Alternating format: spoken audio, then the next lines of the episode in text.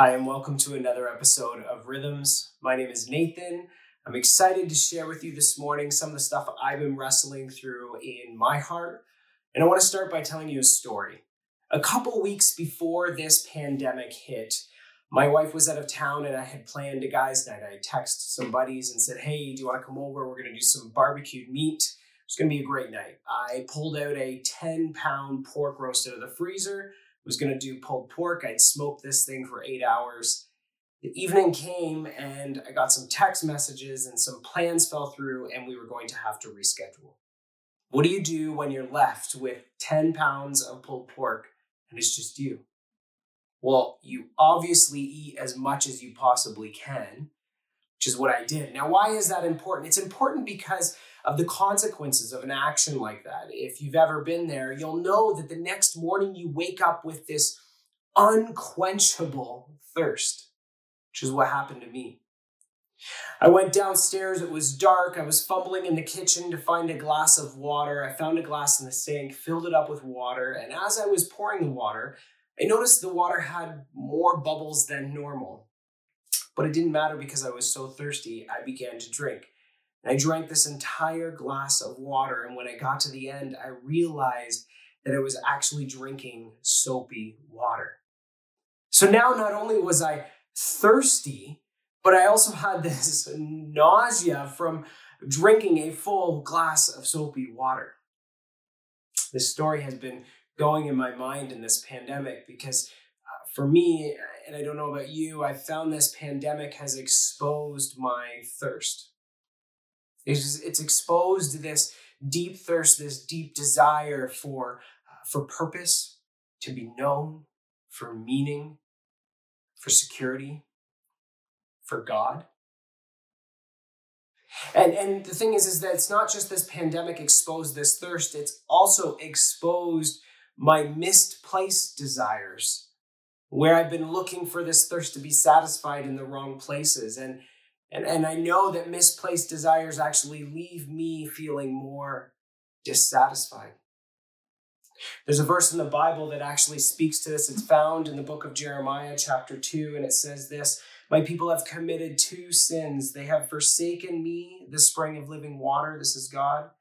And they have dug their own cisterns, broken cisterns that cannot hold water forsaken me, the living water, forsaken God, turned our back on God, turned my back on God, and instead chose these broken cisterns, broken vessels that can't hold water, they can't bring life. Jeremiah is using these cisterns as metaphors for idols. And an idol is anytime we take the created thing and put it in the place of the creator. Anytime we actually take these uh, deep desires, this thirst, this longing for God, and we direct it towards the created thing and act as though that created thing is God. This pandemic has been exposing my idols, exposing how often I search for purpose uh, through my work, or or I look for identity in the context of relationships, or or look for meaning in my performance. Or, or look, I look for joy in the midst of pleasure. The thing is, is that we were created for God, created to have that thirst directed towards Him. And the good news is that Jesus Christ satisfies that. In the Gospel of John, verse uh, chapter seven, verses thirty-seven, it says, "Anyone who is thirsty may come to me, and anyone who believes in me may come and drink." This is Jesus talking. He says, For the scriptures declare that rivers of living water will flow from their heart. Earlier, Jesus says in John 4 that we'll never thirst again. See, it's in Jesus that this thirst is actually quenched. You see, our, our purpose is to be found in the love of God.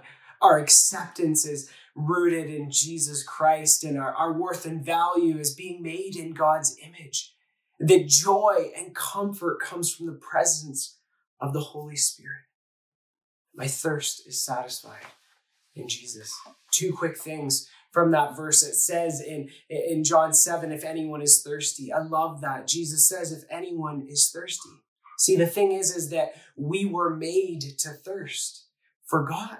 we're made to connect with God. It's not about not thirsting, it's about where that thirst is being directed to. That, that for me, that thirst is to be directed for God, that that's, that's true of all of us. But my tendency is to keep going to broken cisterns. And so in this season, in this pandemic where they're ripped away, my idols are ripped away, it's a moment to stop and to be real and saying, Am I thirsting for Jesus? Or am I trying to escape that? So, my, my question to reflect on today is Are you thirsty?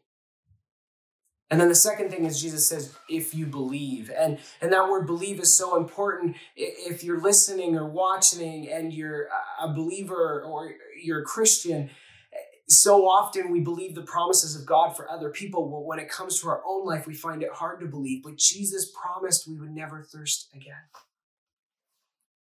Do you believe his words to be true? I want to leave you this practical thought as you go about your day. Every time today, you go to the tap and you take a drink of water, why don't you just stop, take a moment, turn to Jesus, and just pray a simple prayer. Just say, Jesus, I'm thirsty for you. I'm thirsty for your presence. That's all. Have a great day.